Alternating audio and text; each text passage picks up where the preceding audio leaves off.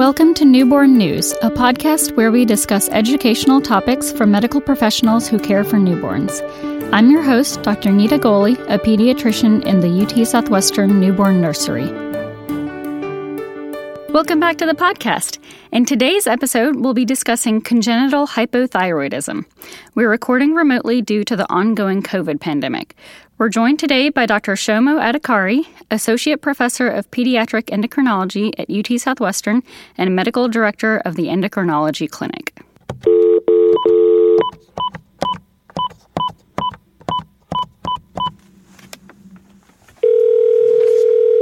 Hello. Hi, Doctor Adhikari. This is Nita. Thank you for joining us today. Yeah, how are you? Good, thank you. So we can go ahead and get started. So, um... Congenital hypothyroidism is the most common congenital endocrine disorder and the most common preventable cause of intellectual disability.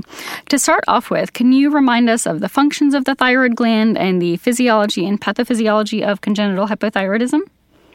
Yeah, the thyroid gland is a small butterfly-shaped gland that sits in the front of your neck. It's really, its main function is that it takes up iodine from the things that we eat, and it uses that iodine together with a handful of other things in our body to make thyroid hormone. Thyroid hormone we also call thyroxine or T four, um, and thyroid hormone plays for babies and for children a really important role in normal growth and development. Um, if your thyroid gland hasn't developed properly, then it doesn't produce enough T four for the body to grow and develop normally. Like many other glands in the body, your thyroid gland is under the control of another gland that sits at the base of our brain called our pituitary gland. Uh, many people refer to the pituitary as your quote-unquote master gland uh, because of the level of influence it exerts over many other glands in your body. Uh, in the case of the thyroid gland, if the amount of T four in your body is too low, your pituitary has an ability to sense that and release a signal, in this case thyroid stimulating hormone, to stimulate a normal thyroid gland to produce more T four. When those levels get high enough, when the T, when the pituitary senses that your T four levels are in target ranges, then your T S H production drops off, and both T S H and T four levels hover within quote-unquote normal ranges. In most um, hypothyroid babies, your thyroid gland has just not properly developed, and thus it can't make appropriate levels of T four. As a result, your pituitary gland has to work extra hard to stimulate your thyroid gland by producing more and more T S H, um, but often at uh, the with no benefit of that because there's not enough functional tissue to respond to those high levels of T S H to produce what your brain's trying to get the gland to produce. Okay. So there are several potential etiologies of congenital hypothyroidism, including thyroid agenesis, like you mentioned, hormone synthesis defects, and receptor defects. Can you walk us through some of the most common causes we might see?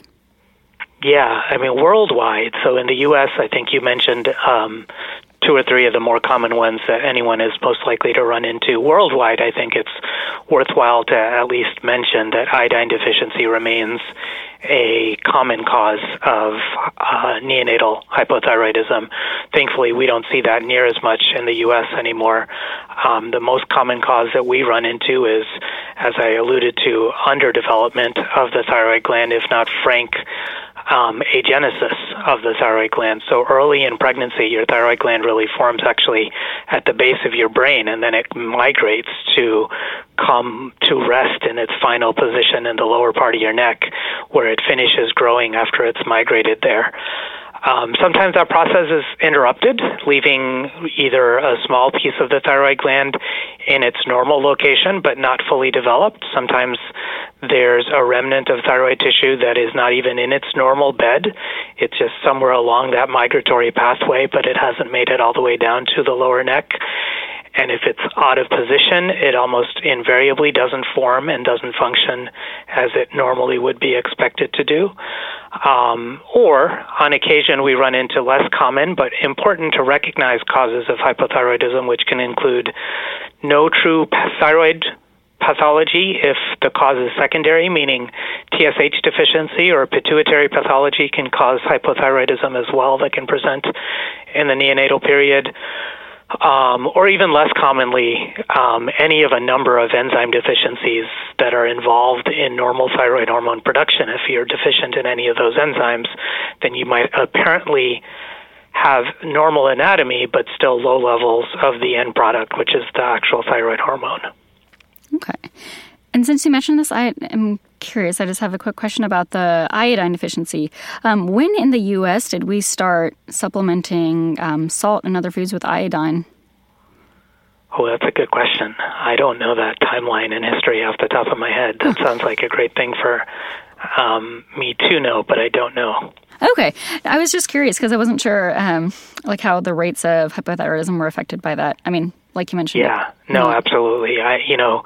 Uh, For better or for worse, a lot of my experience with um, uh, understanding the history of hypothyroidism is kind of starting in the nineties and mm-hmm. later when Texas newborn screening program started, and you know everything about our approach has been very consistent since then, but some of the longer-term history and when things changed, I'm not as familiar with. Okay, okay.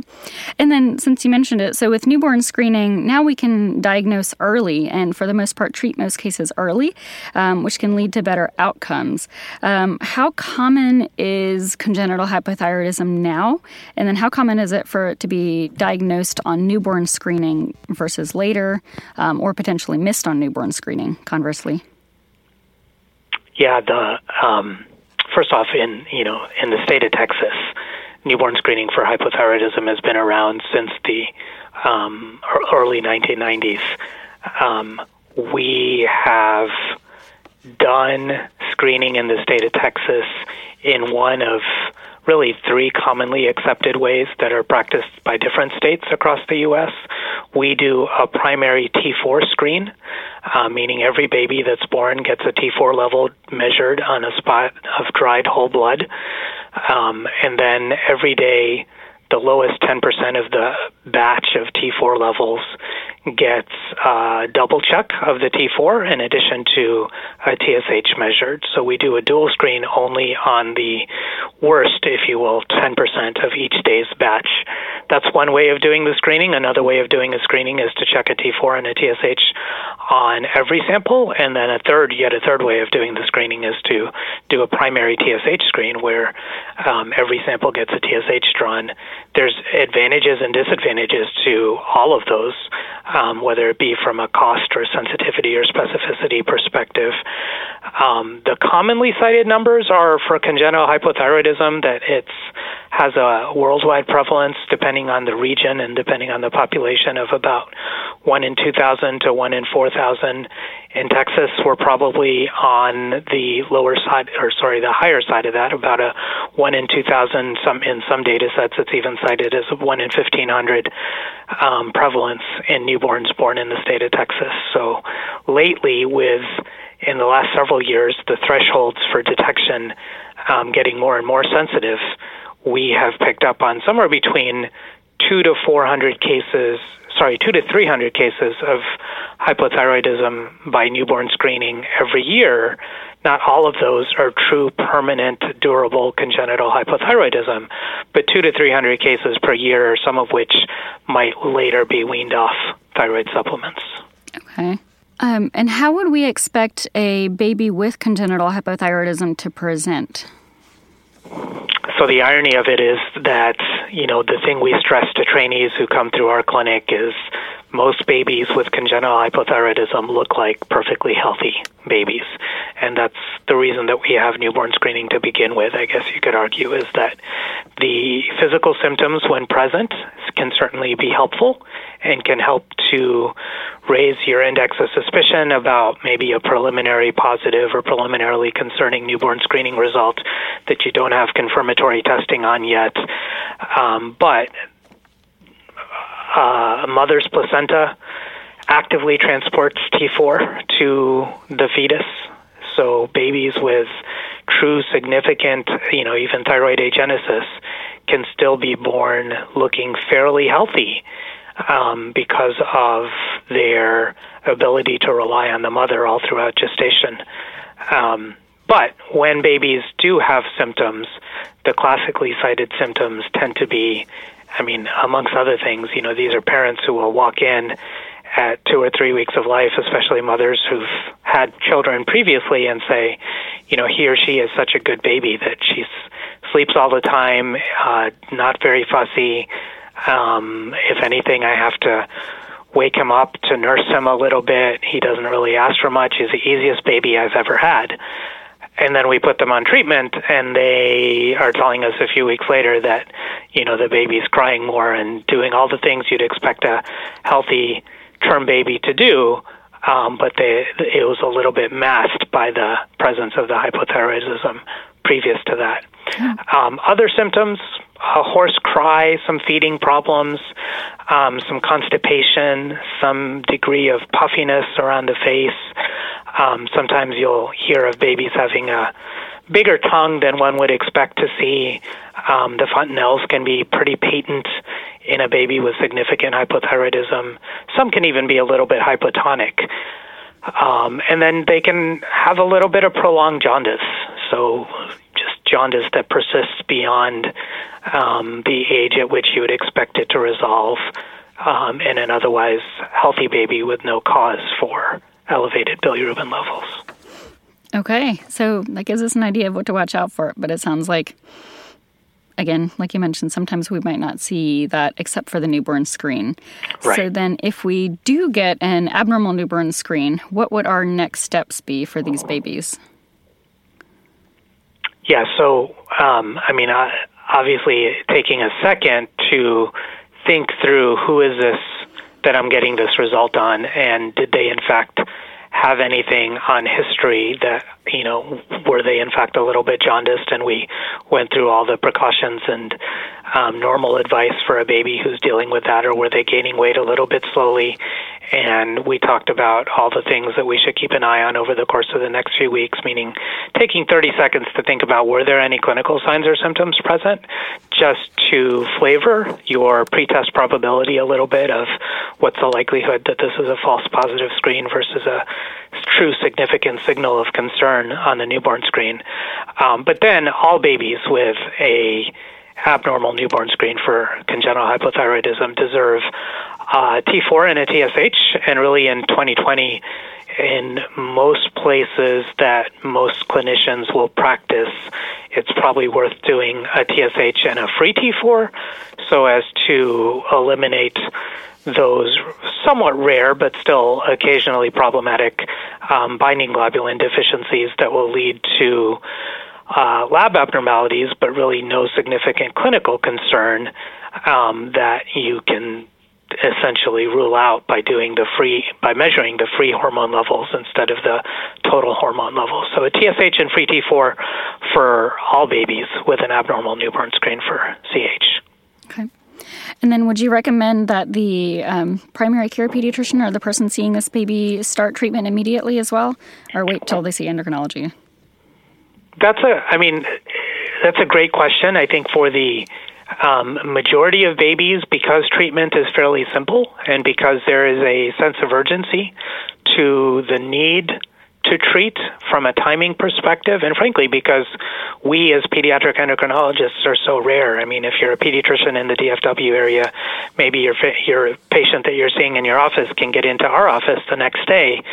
But if you're out in the middle of nowhere and your nearest pediatric endocrinologist is three hundred miles away, then, you know, all those things need to be factored into the equation as well. But on, for the most part, if a pediatrician calls us with a clear-cut diagnosis of congenital hypothyroidism in an infant, then we will encourage them to get the baby started on treatment with um, every intent to hopefully see the family as soon after in our office as we can, to make sure that the family has their questions about the condition answered, to make sure that they get to hear about all the nuances of managing the condition from us, mm. um, in terms of how is the medication stored, how is the medication administered, what is, what can they expect in terms of prognosis, um, and to just hear from us something that they hopefully have already heard from their pediatrician about just what is the condition, what's the importance of treatment, what are the possible risks of undertreatment, and mm. all of that.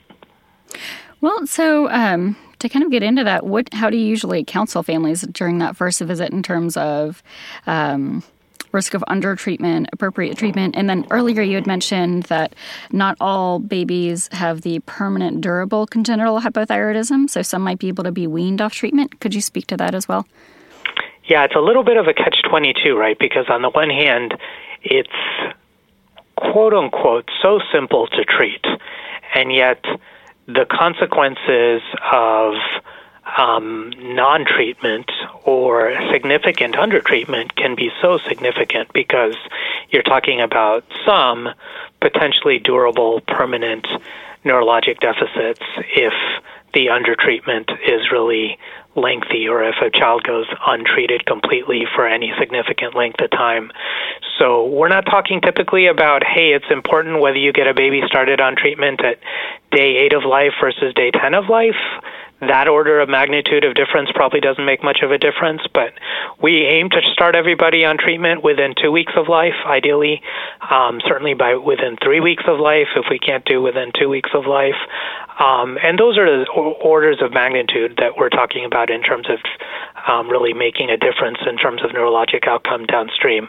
If you start a child on treatment at two or three weeks of life, then you have, in all likelihood, the data suggests, given that child with significant congenital hypothyroidism, every opportunity to grow up to be a normally grown and normally developed young child with little, if any, noticeable deficits of growth or development. And that's the biggest piece of the counseling that parents get from us, is sort of understanding that, look, this is something we want you to understand the severity of, but we also want you to understand that it doesn't have to be a devastating diagnosis because it is imminently treatable, um, and there are good medicines to treat it. And the treatment itself is, you know, it's one pill a day or one to two pills a day, um, and thus readily administrable even to babies right from when they're very first born. What are the most common um, barriers that you have to babies being appropriately treated, if any? Um, appropriate treatment is a, is an interesting phrase because, you know, on the one hand, um, uh, appropriateness starts with recognizing this importance of early recognition and really jumping on this uh, as fast as one can when it raises its, you know, concerns in the early neonatal period. So delaying treatment because, oh, it's just a mild problem, um, and then kids slipping through the cracks is certainly one of the things that we kind of fight against, if you will, in trying to get everybody to understand the importance of early intervention. Um, from a parental perspective, you know, the challenge is, is in fact the catch twenty-two, that you have a perfectly healthy-looking, beautiful newborn baby in front of you with no outward manifestations of illness whatsoever. And parents go through a sense of loss. You know, when mm-hmm. the first time that you learn that there is something wrong, quote unquote, with your beautiful baby, there is a adaptation period of um, coming to terms with that and coming to accept that. And uh, everybody responds to that in a slightly different way, but certainly in some cases it's a little bit harder to Um, get somebody to uh, understand and appreciate the potential seriousness of not taking something that they can't see, which is levels of a hormone in the body um, being really low, uh, as seriously as we need them to take it to really um, achieve optimal treatment goals. Yeah, that's that would be tough. Um, I'm sure there's some parents who go through a denial period as well, um, have difficulty processing the diagnosis. I mean, as with any other diagnosis of a newborn or Yeah, a little child. Bit of human nature involved in all of that, and I don't blame any parent who struggles with that a little bit. I think yeah. it's, you know, our job to help them navigate those waters and come to terms with, um, again, that dichotomy of it's so simple to treat, but the consequences of not treating can be so significant. Absolutely. And then um, just as an anecdote, when I was in training, I actually cared for an elementary school-aged patient who unfortunately had untreated congenital hypothyroidism. Um, the child had significant developmental delay, was nonverbal, not toilet trained. Thankfully, we did get the child on treatment, um, and they did have improvement in their developmental milestones, but we're still delayed for their age. In terms of longer term, can you discuss, you know, long-term consequences of untreated congenital hypothyroidism? Well, you're describing something that thankfully we don't see much of, which is probably what makes it memorable, um, is the rareness of it all. Um, because of the pre- uh, presence of, you know, practically universal newborn screening, and because of the availability of a fairly cheap treatment for children who are affected, um, and because of, you know, the iodine that's available in diets in terms of just diminishing the overall prevalence of the condition in the first place, um, we don't see much of what you just described, thankfully, because those are the most significant consequences of untreated severe congenital hypothyroidism, which is the significant growth delays. You can have, you know, nine, ten, eleven-year-old children who still look like they're four and five if they have true significant congenital hypothyroidism that's never been picked up on and never been appropriately treated. Um, and then, you know, probably even worse than the physical manifestations there are the significant permanent risks to neurodevelopmental potential and neurocognitive potential, um, the loss of I Q that can result from months or years of untreated hypothyroidism is something you can never fully recover from. In fact, we, you know, don't harp on this too much, but for babies with the most severe forms of congenital hypothyroidism, um, even early treatment, for the most part, we, you know, focus on the fact that that normalizes developmental potential. But there is a little bit of a hint in the literature of, look, the babies with the most severe forms of disease, is there some difference in comparing them to their siblings in terms of I Q scores and such things, um, that one can never fully make up, um, sometimes. Mm-hmm. So it really reinforces the, the need to follow up on those newborn screens and, and act appropriately. Okay. Yeah, and we will, um, you know, in the early part, in the early part of our getting to know these families, you know, lay out a roadmap not only of here's what you need to do, um, here's how you treat, but then here's the monitoring protocol as well, which is pretty intense in the first year of life, meaning the first three or four months of life will follow these babies' levels uh, about monthly, and then about every two months over the course of the first year of life, and then gradually less and less as they get um, older and older. Mm-hmm. Okay. Is there anything else you think um, would be useful for our listeners to know that we haven't gotten the chance to talk about yet?